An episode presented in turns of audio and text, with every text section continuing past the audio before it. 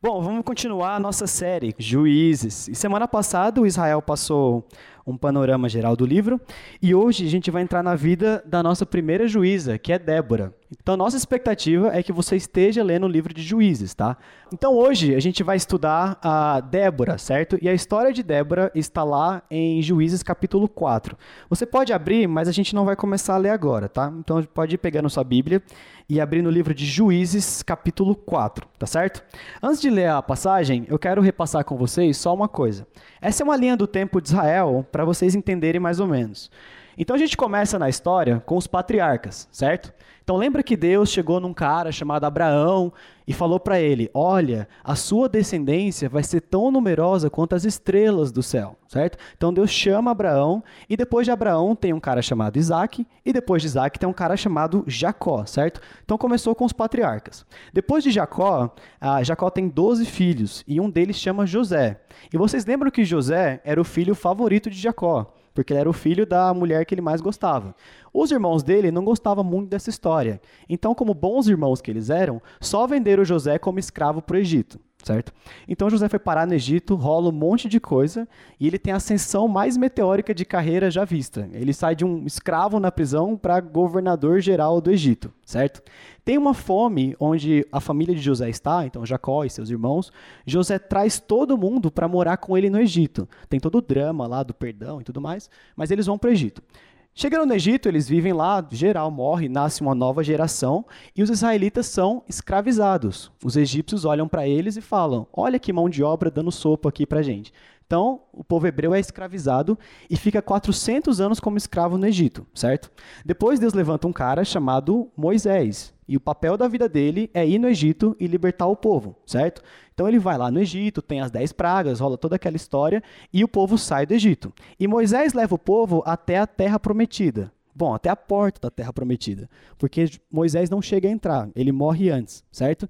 E aí Deus levanta um cara chamado Josué, e a função da vida dele era levar o povo para a Terra Prometida. Então, sob a liderança de Josué, o povo chega em Canaã.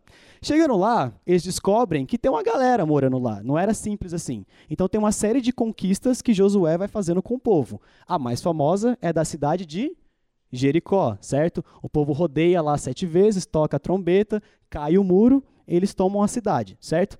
Depois de Josué, depois que ele morre, não nasce um líder como foi Josué, como foi Moisés. O povo passa a ser governado por juízes. E há ciclos de apostasia, quando eles esquecem de Deus, e Deus levanta o juiz que não só derrota os povos inimigos, mas como restaura o culto a Deus.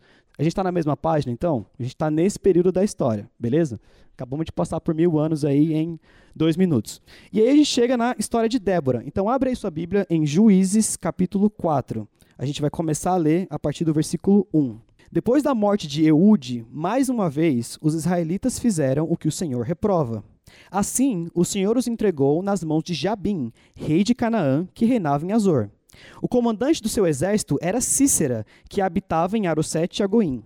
Os israelitas clamaram ao Senhor, porque Jabim, que tinha 900 carros de ferro, os havia oprimido cruelmente durante 20 anos. Débora, uma profetisa, mulher de Lapidote, liderava Israel naquela época. Ela se sentava debaixo da tamareira de Débora, entre Ramá e Betel, nos montes de Efraim. E os israelitas a procuravam para que ela decidisse as suas questões. Débora mandou chamar Baraque, filho de Abinoão, de Quedes, em Naftali, e lhe disse, o Senhor, o Deus de Israel, lhe ordena que reúna 10.000 homens de Naftali e Zebulon e vá ao monte Tabor. Ele fará que Sísera, o comandante do exército de Jabim, vá atacá-lo com seus carros de guerras e tropas, junto ao rio Quisom, e os entregará em suas mãos. Baraque disse a ela, se você for comigo, irei. Mas se não for, não irei. Respondeu Débora, está bem, irei com você, mas saiba que por causa do seu modo de agir, a honra não será sua, porque o Senhor entregará Sísera nas mãos de uma mulher. Então Débora foi a Quedes com Baraque, onde ele convocou Zebulon e Naftali. 10.000 homens o seguiram e Débora também foi com ele. Vamos pular para o versículo 15, tá? Diante do avanço de Baraque, o Senhor derrotou Sísera e todos os seus carros de guerra e o seu exército a fio de espada.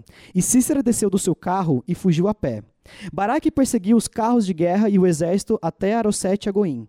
Todo o exército de Sísera caiu a fio de espada. Não sobrou um só homem. Sísera, porém, viajou para a tenda de Jael, mulher do queneu Eber, pois havia paz entre Jabim, rei de Azor, e o clã do queneu Eber. Jael saiu ao encontro de Sísera e o convidou. Venha, entre na minha tenda, meu senhor, não tenha medo. Ele entrou e ela o cobriu com um pano.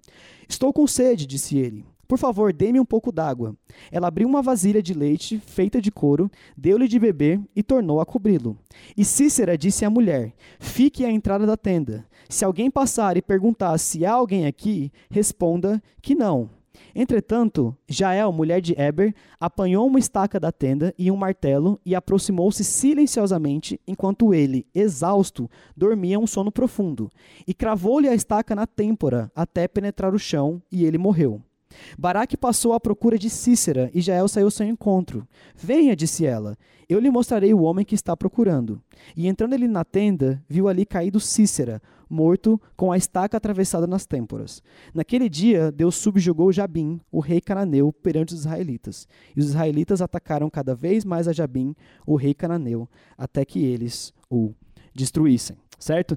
Então o capítulo 4 conta a história de Débora. E o 5 também. A diferença é que o 5 conta na forma de poesia, é uma música, tá? Então o 4, que é uma narrativa, é mais fácil de entender, mas a gente também vai para o 5 ocasionalmente para pegar mais detalhes da história, tá? Então vamos revisar. Existem duas nações, certo? Israel e Canaã. E a Bíblia fala que Canaã oprimia Israel por causa do pecado do povo, certo? Tinha um rei chamado Jabim, que era o líder de Canaã. O engraçado é que em Josué, capítulo 11, que é o livro anterior, do líder anterior, a Bíblia fala que Josué já tinha derrotado esse povo. Então esse povo não era uma ameaça, era um povo que Deus já tinha derrotado na conquista da Terra Prometida. Mas por causa do pecado dos israelitas, Deus permitiu que eles se reorganizassem e dominassem sobre Israel. E agora a coisa estava feia, porque eles tinham uma tecnologia que Israel não possuía, 900 carros de ferro. Então a situação virou legal, né? Parece que o jogo virou. E é verdade, de derrotados eles se tornaram opressores de Israel. A líder de Israel era uma mulher chamada Débora. É bem interessante que ela é a única mulher juiz em todo o livro. Na verdade, ela é a única pessoa que lidera um país inteiro como mulher. Os reis de Israel não tinham nenhuma mulher, certo? E Débora liderava o povo e ela também era profetisa. Ela era alguém que falava a palavra de Deus. E Deus falou com ela, olha, chegou a hora de ganhar dessa galera. Então chama o general do exército, que é um cara chamado Baraque, e você vai mandar que Baraque vá lá e guerreie contra o general do exército inimigo, que era um cara chamado Sísera, que vai ser o grande vilão da história. Só para você entender qual que era o esquema do Sísera, vai aí no capítulo 5, a gente vai ler do versículo 28 ao versículo 30, só para você ver qual que era o naipe desse cara. Pela janela, olhava a mãe de Sísera. Atrás da grade, ela exclamava, por que o seu carro se demora tanto? Por que custa chegar o ruído de seus carros? As mais sábias de suas damas respondiam, e ela continuava falando consigo mesma. Estarão achando e repartindo os despojos, uma ou duas moças para cada homem, roupas coloridas como despojo para Sísera, roupas coloridas e bordadas, tecidos bordados para o meu pescoço, tudo isso como despojo. Ou seja, essa música aqui já é considerando que ele vai perder, e Débora está falando, nossa, como será que a mãe do Sísera está imaginando a demora dele? E ela fala, provavelmente ele está separando uma ou duas mulheres para cada uma das pessoas do exército. Ou seja, Sísera era um cara conhecido por estuprar mulheres depois que ele conquistava alguma terra. Esse era o naipe do general do exército inimigo, certo? Mas aí Baraque vai para a guerra, Deus ajuda, Baraque ganha a guerra contra Sísera, mas Sísera consegue escapar, sai vazado. Aí ele entra numa tenda de uma mulher chamada Jael, certo? E para ele era salvação, porque o texto diz que o marido de Jael tinha paz com o rei a qual Sísera servia. Então ele chegou na tenda e falou, demorou, aqui eu estou em casa. E ele foi e dormiu. E Jael, que não era israelita, era descendente, mas ela não era do povo de Israel, mas também não era do povo dos cananeus, decidiu tomar o assunto nas próprias mãos e, pum, matou Sísera, certo? Então essa é a história. A gente vai entrar na vida de Débora. E o problema é o seguinte, quando a gente pensa em Débora, ou quando a gente lê livros sobre Débora e começa a estudar sobre a vida dela, muita coisa é escrita em torno de gênero. Então a galera começa a pensar, porque Débora era mulher e só fala disso. Então a galera que é muito chegada no patriarcado não gosta muito de Débora. porque ela não era uma mulher que se encaixa nesse estereótipo, digamos assim. Ela não era fraca, ela liderava exércitos, ela comandou a Baraque, ela era uma pessoa que julgava Israel. Então essa galera não gosta muito dela. Por outro lado, pessoas ultrafeministas acham que Débora veio para quebrar normas de gênero, o que não é verdade. Ela nunca profetizou em público, por exemplo. Ela não foi uma líder militar, quem era o líder era o Baraque, ao contrário de todos os juízes. Então essa história, para mim, não traduz realmente quem Débora foi. Então o foco de hoje não vai ser pensar como Débora foi enquanto mulher. O foco é como Débora foi enquanto serva de Deus e ponto.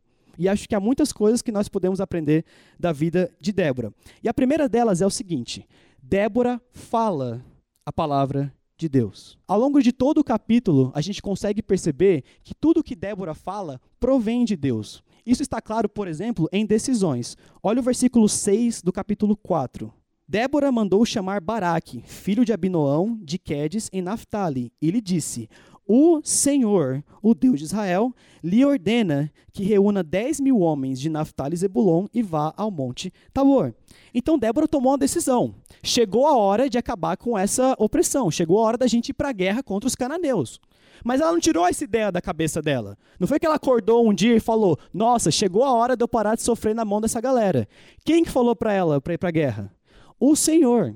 Então as decisões que Débora tomava na vida dela, tanto na sua vida como julgando o povo de Israel, vinha do seu entendimento, da sua relação com Deus. O Senhor disse. Débora fala a palavra de Deus em decisões e também em exortações. Vamos ler do 7, a gente vai chegar no 8 eventualmente. Diz assim, ó: ele fará que Sísera, o comandante do exército de Jabim, vá atacá-lo com seus carros de guerras e tropas, junto ao rio Quisom, e os entregará em suas mãos. Baraque disse a ela: se você for comigo, irei, mas se não for, não irei. Olha o 9. Respondeu Débora: está bem, irei com você, mas saiba que por causa do seu modo de agir, a honra não será sua, porque o Senhor entregará Sísera nas mãos de uma mulher. Eu não vou entrar no mérito agora, mas dá para perceber que o que Baraque falou não é certo. Porque no versículo seguinte, Débora tira uma coisa que ele queria muito, que era a glória de vencer na guerra, certo? A gente vai entender por que o que Baraque falou era errado. Mas Débora, na sua exortação a Baraque, fala: o Senhor vai te tirar a glória. Então, quando Débora exortava alguém, quando Débora trazia alguém para a realidade, ela fazia isso com base na autoridade da palavra de Deus. Porque ela era uma mulher que falava a palavra de Deus. Então, ela falava em decisões, em exortações e também em adoração. O capítulo 5 inteiro é uma música de adoração a Deus, mas eu peguei só o versículo 3 para que vocês possam entender. Ouçam, ó reis, governantes, escutem. Cantarei ao Senhor, cantarei, comporei músicas ao Senhor, o Deus de Israel. A sua adoração era para o Senhor, vinha do Senhor, fluía para o Senhor. Esse era Débora. Agora, alguns de vocês podem ficar um pouco frustrados com o que eu estou falando aqui agora. Porque vocês podem pensar o seguinte: cara, é fácil para Débora falar a palavra de Deus, porque ela tem uma vantagem, ou aconteceu uma coisa na vida dela que não acontece muito na nossa.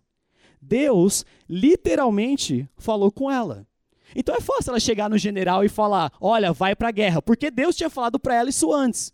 Então como você espera que eu fale a palavra de Deus se eu nunca tive esse tipo de experiência sobrenatural? Deus nunca veio no meu ouvido e falou: faça tal coisa, mas para Débora ele fez.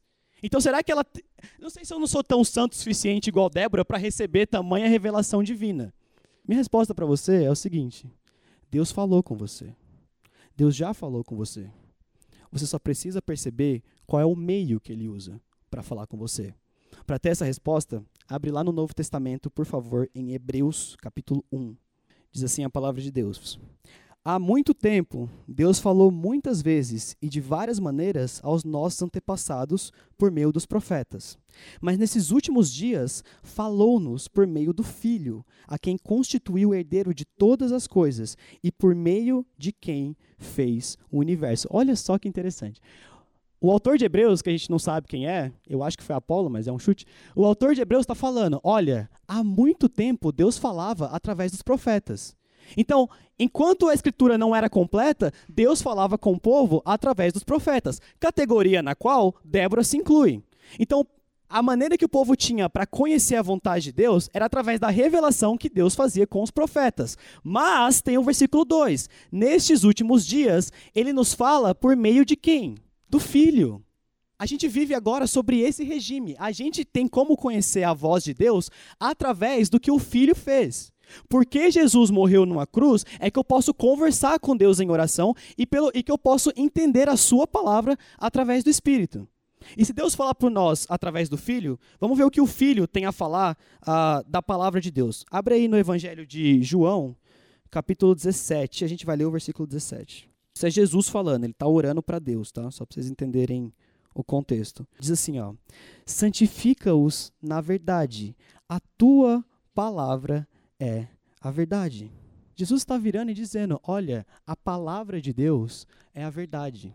A palavra de Deus é a verdade. E Deus fala através de nós, através do Filho. E o Filho está dizendo, a tua palavra é a verdade. Meu irmão, você não precisa de uma revelação divina de Deus para que você possa escutar a sua voz. Porque a voz dele já está registrada nesse livro aqui. A razão pela qual você quer uma experiência sobrenatural é porque você não entende que nas suas mãos tem um livro sobrenatural, onde está registrado tudo aquilo que você precisa saber para a sua vida. Tudo o que você precisa saber para salvação, para andar com Deus, para ser santificado, está escrito nesse livro aqui. E isso é sobrenatural. Muito mais do que um anjo descer e falar no seu ouvido. E a gente tem muito mais recurso do que Débora tinha. Débora tinha pequenas palavras de Deus. A gente tem a revelação completa. Débora não sabia quem foi Jesus. Ela sabia que viria um Messias. Mas ela não sabia que ele nasceu em Belém, ou que ele viveu em Nazaré, ou que ele multiplicou pães e peixes, e que ele morreu numa cruz. A gente sabe. Porque a gente tem a revelação completa de Deus. Último versículo para fechar esse ponto. 2 Timóteo, capítulo 3, vai ler o 16 e o 17. Toda a escritura é inspirada por Deus e útil para o ensino, para a repreensão, para a correção e para a instrução na justiça, para que o homem de Deus seja apto e plenamente preparado para toda boa obra. Toda escritura é inspirada por Deus. Esse livro é sobrenatural. E se você quiser ouvir a voz de Deus, leia esse livro. Não espere por experiências sobrenaturais. Esse livro já contém tudo o que você precisa saber. Então, Débora falava a palavra de Deus. E se a gente leva as escrituras a sério, a gente também consegue falar a palavra de Deus, assim como Débora. Mas ela tinha uma outra característica também. Débora confiava plenamente em Deus. Volta aí para Juízes, para o capítulo 4. A gente vai ler o versículo 2 e 3. Olha só. Assim, o Senhor os entregou nas mãos de Jabim, rei de Canaã, que reinava em Azor. O comandante do seu exército era Sísera, que habitava em Arosete-Hagoim. Os israelitas clamaram ao Senhor, porque Jabim, que tinha 900 carros de ferro, os havia oprimido cruelmente durante 20 anos. Israel era um povo que estava em desvantagem perante os cananeus. Não era uma missão fácil derrotar os caras. Então, quando Deus chega e fala, olha, junta o seu exército e vai ganhar dos caras, não era como se Deus estivesse falando para nós hoje, junta o exército brasileiro e vamos lutar contra as Ilhas Salomão, ou alguma coisa muito minúscula. Não era isso. Era Israel contra a nação mais poderosa que eles, que tinha uma tecnologia que eles não tinham, que era essa parada aqui. Eu acho que essa dos romanos, então é um pouco mais avançada. Mas pra vocês pegarem a ideia. Então montava, geralmente, 2 nego aí. E se o cara estivesse fugindo, era muito fácil pegar a galera na fuga, entendeu? O cara tinha um cavalo que botava aquele treco ali nas costas do cavalo. A galera saía correndo atrás e pegava todo mundo. Então o exército tinha um poderio bélico muito maior do que eles. Então Débora precisava confiar em Deus que isso ia dar certo. Porque em termos humanos, o exército era muito pior do que o exército cananeu. Não só isso, Débora também tinha um risco de ser nomeada como uma falsa profetisa. Olha o versículo 6. Débora mandou chamar Baraque, filho de Abinoão, de Quedes, em Naftali. E lhe disse, o Senhor, o Deus de Israel, lhe ordena que reúne 10.000 homens e vá à guerra. Ok, Débora era uma profetisa e ela disse, vocês vão para a guerra e vocês vão ganhar. Isso era uma profecia. Sabe o que acontecia quando alguém fazia uma profecia que não era verdade? Ela morria. Se você quiser ver isso, abre aí em Deuteronômio, capítulo 18. Vai ler do 19 ao 22. Diz assim, se alguém não ouvir as minhas palavras, que o profeta falará em meu nome, eu mesmo lhe pedirei contas. Mas o profeta que ousar falar em meu nome alguma coisa que não lhe ordenei, ou que falar em nome de outros deuses, diz o que aí? Terá que ser morto. Agora olha o 21. Mas talvez vocês perguntem a si mesmos, Como saberemos se uma mensagem não vem do Senhor? Se o que o profeta proclamar em nome do Senhor não acontecer, nem se cumprir, essa mensagem, o quê? Não vem do Senhor. Portanto, quando Débora chama Baraque e fala, olha, o Senhor disse tal coisa, era bom dar certo. Porque se não desse certo, ela ia morrer. Bom, ela ia morrer de qualquer jeito, porque Sísera provavelmente ia matá-la. Não sem antes estuprar, como a gente viu. Mas vamos supor que ela conseguisse escapar e voltasse para Israel. Ela ia morrer de qualquer jeito. Porque se o que ela falou não acontece de verdade, ela seria uma falsa profetisa. E a punição para isso era a morte. Então, quando Débora chega e dá uma ordem dizendo que ela veio do Senhor, ela estava confiando muito nisso, porque o risco que ela estava correndo era a própria vida. Então, Débora confiava no Senhor numa missão que parecia difícil, com o risco de ser chamada de falsa profetisa e com o exército desfalcado. Vai para Juízes 5, a gente vai ler do 15 ao 18. Os líderes de Issacar estavam com Débora. Sim, Issacar também estava com Baraque, apressando-se após ele até o vale. Nas divisões de Rubem houve muita inquietação. Por que vocês permanecem entre as fogueiras a ouvir o balido dos rebanhos? Nas divisões de Rubem houve muita indecisão. Gileade permaneceu do outro lado do Jordão. E Dan, por que se deteve junto aos navios? Aser permaneceu no litoral e em suas enseadas ficou. O povo de Zebulon arriscou sua vida, como fez Naftali, nas altas regiões do campo. Essa é uma passagem estranha, tá? A gente lê, a gente não saca direito o que está acontecendo. Quem que é essa galera aqui, ó? Issacar, Rubem, Gileade, Dan, Aser, é o nome das tribos de Israel, que eram tipo estados, tá? Não era bem uma federação, mas só para vocês entenderem. Então, o que está acontecendo? Quando surgiu a oportunidade de ir para a guerra, várias tribos não seguiram Débora. Não foram com ela. Rubem não foi, Gileade não foi, Dan não foi, Aser não foi. Eu não acho que é uma boa lutar contra essa galera. Não estou confiando muito na palavra dessa mulher. Não vou nem a pau. Em outra parte desse capítulo, diz que Israel tinha 40 mil soldados. Mas o capítulo 4 diz que eles foram para a guerra com 10 mil. Quer dizer que 30 mil pessoas não acharam que era uma boa lutar contra Canaã. Então, ela foi com um quarto do exército, na verdade. Ela foi com o exército completamente desfalcado. Mas mesmo que as pessoas não acreditassem nela, ela confiava em Deus. E ela sabia que Deus daria a vitória. E por isso ela seguiu em frente, certo? Porque ela confiava que Deus ia vencer a guerra. E de fato Deus venceu. Ainda no capítulo 5, olha o versículo 19. A gente vai ler o 19, o 20 e o 21. Vieram reis e lutaram. Os reis de Canaã lutaram em Taanaque junto às águas de Megido, mas não levaram prata alguma, despojo algum. Desde o céu lutaram as estrelas, desde as suas órbitas lutaram contra Sísera. O rio Quisom os levou, o antigo rio, o rio Quisom. Avante minha alma, seja forte. Mais um texto meio esquisito, porque ele é meio poesia. Mas o que esse versículo está falando? Diz que o rio Quisom levou a galera, certo? O que é a interpretação que a gente pode fazer nesse versículo? O rio transbordou. De maneira que a utilização dos carros de Sísera, que era a grande tecnologia que ele tinha, era inviável. Ele não conseguiu usar a grande força militar que ele tinha. Porque o rio transbordou, inundou tudo, ficou tudo uma lama e era impossível andar com esse carro. Se você acha que eu estou exagerando um pouquinho na interpretação, porque não está escrito literalmente que isso aconteceu, volta no capítulo 4, no versículo 15, e você vai ver que, à vista desse versículo, essa interpretação faz sentido. Capítulo 4, versículo 15, diz assim, ó, diante do avanço de Baraque, o Senhor derrotou Sísera e todos seus carros de guerra e o seu exército a fio de espada. E olha essa última frase. E Sísera desceu do seu carro e fugiu a pé. Vamos lá. Você tem um negócio desse, seu exército perdeu, você quer fugir para salvar sua vida, então presume-se que você quer sair o mais rápido possível, certo? Se era um negócio bom para perseguir pessoas, também é um negócio bom para fugir de pessoas, certo? Você tem essa tecnologia disponível, você quer fugir, por que o nego desceu do carro e fugiu a pé? Qual o sentido disso? Se ele podia ir mais rápido nisso para salvar a própria vida, fazia mais sentido continuar no carro. Então por que ele desceu do carro e fugiu a pé? Porque era intransitável, não tinha como ele andar. Olha, eu tenho certa experiência em atolar carros, tá? Eu já atolei umas 3 vezes. Eu atolei na casa do meu chefe, indo pra Monte Verde com vocês, e esse ano eu atolei no Campo do Escape. Nenhuma foi culpa minha, sempre foi o pneu, algum fator externo, como aqui no caso de Sísera. Mas estava intransitável, não dava pra ir, entendeu? Por isso que o cara teve que largar o carro.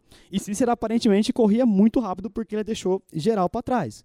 Então o Senhor venceu a guerra. Independente da metodologia, o versículo 15 diz o seguinte: diante do avanço de Baraque, quem? Está escrito aí que Débora derrotou Sísera? Não. Está escrito Baraque derrotou Sísera? Não. Está escrito o quê? O Senhor derrotou Sísera. Débora colocou a vida dela em linha porque ela sabia que Deus faria a boa obra na vida dela. Aí você fala, legal, muito interessante, ela é uma pessoa que confiava em Deus, tralalá. Mas cara, não tem nenhuma guerra na minha vida. Eu não estou passando por nenhuma situação muito estressante como ela passou para eu provar a minha fé, provar o meu valor. E de novo, meu irmão, se você pensa isso, você está sendo ingênuo. Porque você está em guerra. Você está em guerra. Vamos abrir 1 Pedro 2, versículo 11. Diz assim, amados, insisto em que, como estrangeiros e peregrinos no mundo, vocês se abstenham dos desejos carnais que, o quê? Guerreiam contra a alma. Agora vai para o 5. 1 Pedro 5, 8, 9. Estejam alertas e vigiem. O diabo, o inimigo de vocês, anda ao redor como um leão, rugindo e procurando a quem possa devorar. Resistam-lhe, permanecendo firmes na fé, sabendo que os irmãos que vocês têm em todo o mundo estão passando pelos mesmos sofrimentos. O que Pedro realça nessa carta é que nós estamos em guerra. A gente está em guerra com os nossos desejos, com a nossa própria carne. A gente está em guerra com o diabo que está ao redor. A gente está em guerra com o presente século. A gente está em guerra. No avanço do reino de Deus, há disputa, há luta. E a gente precisa confiar que Deus está conosco. Mas glória a Deus pelo versículo 10. Olha o que o versículo 10 diz. O Deus de toda graça, que o chamou para a sua glória eterna em Cristo Jesus, depois de terem sofrido durante um pouco de tempo, os restaurará, os confirmará, e lhes dará força e os porá sobre firmes alicerces. Como não amar a Bíblia? A Bíblia dá spoiler da história. A gente já sabe o final. E o final é o seguinte: a gente vai ganhar. A vitória é plenamente certa. Porque quem está carregando essa luta é Deus. A gente pode ter plena confiança que Deus vai vencer a guerra na qual nós estamos inseridos. Só que a guerra de Débora, Deus venceu fazendo um rio transbordar, derramando água para tudo quanto era lado, de maneira que Sísera não conseguia transitar com seus carros. Mas a nossa guerra vai ser vencida, ou foi vencida, com Deus derramando o sangue do seu Filho. Quando Cristo subiu naquela cruz, ele pagou o preço por tudo. Ele pagou o preço pelos nossos pecados. Ele derrotou o diabo. Ele derrotou o mundo. E trouxe vitória. Onde está, ó morte, o teu aguilhão, como vai dizer Paulo? Acabou. Acabou. Não tem mais guerra. Então a gente pode ter plena confiança, como Débora tinha, de que nossos pecados, a nossa dificuldade em ser santo, as coisas que nós passamos aqui, casamentos falidos, família destruturada, todas essas coisas serão redimidas pelo sangue do Cordeiro. Porque quem marcha à nossa frente, o nosso general, como diz a musiquinha, é Cristo. É Cristo. E um dia, as trombetas vão soar. O céu vai abrir. E Cristo vai vir para buscar aqueles que são deles. E nesse dia, a guerra vai acabar. Toda lágrima, toda dor vai ser anulada. Porque nós estaremos com o Cordeiro de Deus, que venceu o mundo. E a gente pode ter a mesma confiança em Deus, como Débora teve. Certo? Então Débora falava a palavra de Deus, Débora confiava plenamente em Deus e Débora encorajava outros a servirem a Deus. Abre aí de novo lá em Juízes capítulo 4. A gente vai ler do 7 ao 9. Diz assim, ele fará que Sísera, o comandante do exército de Jabim, vá atacá-lo com seus carros de guerras e tropas, junto ao rio Quisom e os entregará em suas mãos. Baraque disse a ela, se você for comigo, irei. Mas se não for, não irei. Respondeu Débora, está bem, irei com você. Mas saiba que por causa do seu modo de agir, a honra não será sua, porque o Senhor entregará Sísera nas mãos de uma mulher. Então Débora foi a Quedes com Baraque. Aí chega naquele ponto que eu disse para vocês, que a gente vai entender a reação de Baraque. Débora falou para ele, cara, vai para a guerra que já tá ganha. E ele falou, eu só vou se você for. E você pode perguntar, cara, qual que é o problema do cara querer uma profetisa com ele na guerra? Não estou entendendo. Tipo, o cara não pode querer que Débora esteja lá com ele? Ele podia querer isso. O problema não foi ele querer que Débora fosse com ele.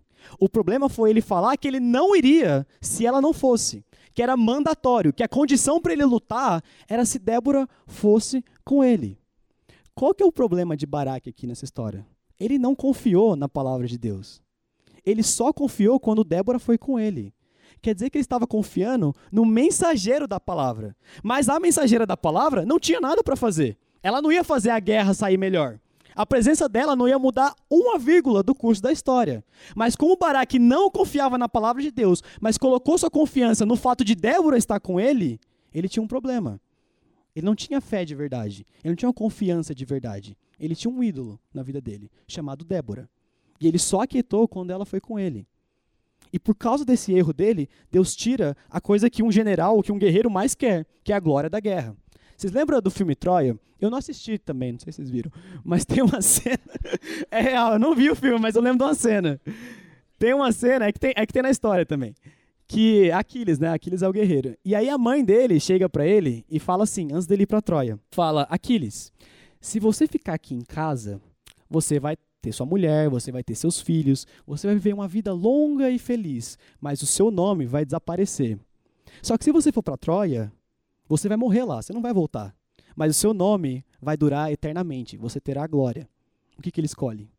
Ir para a guerra. O que um guerreiro mais quer? A glória de vencer o inimigo. E Deus nega isso para Baraque, porque ele não confiava na palavra de Deus. E é Débora quem vai ministrando na vida dele para que ele possa ir melhorando. Olha só o versículo 14. É mais uma vez Débora reforçando a ideia com o Baraque. Olha só. E Débora disse também a Baraque, vá, este é o dia em que o Senhor entregou Sísera em suas mãos. O Senhor está indo à sua frente. Toda hora ela falando, cara, vai, já tá ganho. Deus me falou, confia, só vai. E aí pela 20ª vez no fim da história é que ele realmente vai. Então vou dar esse crédito para ele, que no fim de fato ele foi lutar. Mas foi através do ministério de Débora que foi trabalhando no coração dele para ele confiar na palavra de Deus e não na pessoa que entregava a palavra de Deus. Como muitas vezes a gente é propenso a fazer e confiar em líderes, em pastores, em vez da Bíblia. Quando ela de fato é a nossa autoridade final, não quem está com o microfone. Mas ok, Baraque foi para a guerra e Débora foi ministrando no seu coração. E acho que uma evidência de que Baraque foi mudando é o capítulo 5, versículo 1. Olha aí, simplesmente diz, naquele dia, Débora e Baraque, filho de Abinoão, entoaram um cântico. Depois da guerra, Baraque finalmente entendeu que era Deus que estava comandando tudo. E ele canta uma música de adoração para Deus junto com Débora, com todo o povo, levando o povo à adoração. Porque finalmente tinha caído a ficha nele que Deus era quem estava atrás de tudo isso. Para comprovar esse ponto finalmente, Baraque aparece em outro lugar da Bíblia, em mais um livro da Bíblia. Ele aparece lá em Hebreus, capítulo 11. Então vai abrindo lá, mas fica a pergunta. O que está escrito em Hebreus, capítulo 11? Tem uma lista de gente lá. Que lista é essa? Os heróis da fé. Então, para quem gosta de basquete, tem o Hall da Fama, certo? Aliás, que jogo do Harden ontem? 61 pontos, mano. Joga muito. Mas ok. Tem o Hall da Fama, certo? É basicamente isso. É a galera que realmente teve muita fé. E olha só Hebreus 11, versículo 32. Olha só que legal. Que mais direi? Não tenho tempo para falar de Gideão, Baraque, Sansão, Jefté, Davi, Samuel e os profetas. Então o cara que não queria ir para a guerra, o cara que condicionou a sua luta por Deus a uma mulher ir lá com ele, no fim da história aparece como na lista das pessoas que mais tiveram fé. Por quê? Por causa do ministério de Débora na vida dele. E ele foi finalmente entendendo a colocar a fé dele em Deus. Porque Débora encorajava os outros a servirem a Deus e a entenderem quem ele é. Então Débora foi uma mulher que falava a palavra de Deus, confiava plenamente em Deus e encorajava os outros a servirem a Deus. E nós precisamos de mais homens e mulheres como Débora. Pessoas que simplesmente estão abertas para o agir de Deus e que estão dispostas a segui-lo de todo o coração. Como ela mesma vai dizer no fim da música, eu peguei na revista atualizada que é melhor. Aqueles que te amam brilham como o sol quando se levanta no seu esplendor. Então vamos parar de discussões inúteis sobre Débora e vamos celebrar a mulher de Deus que ela realmente foi e trazer o seu exemplo para as nossas vidas.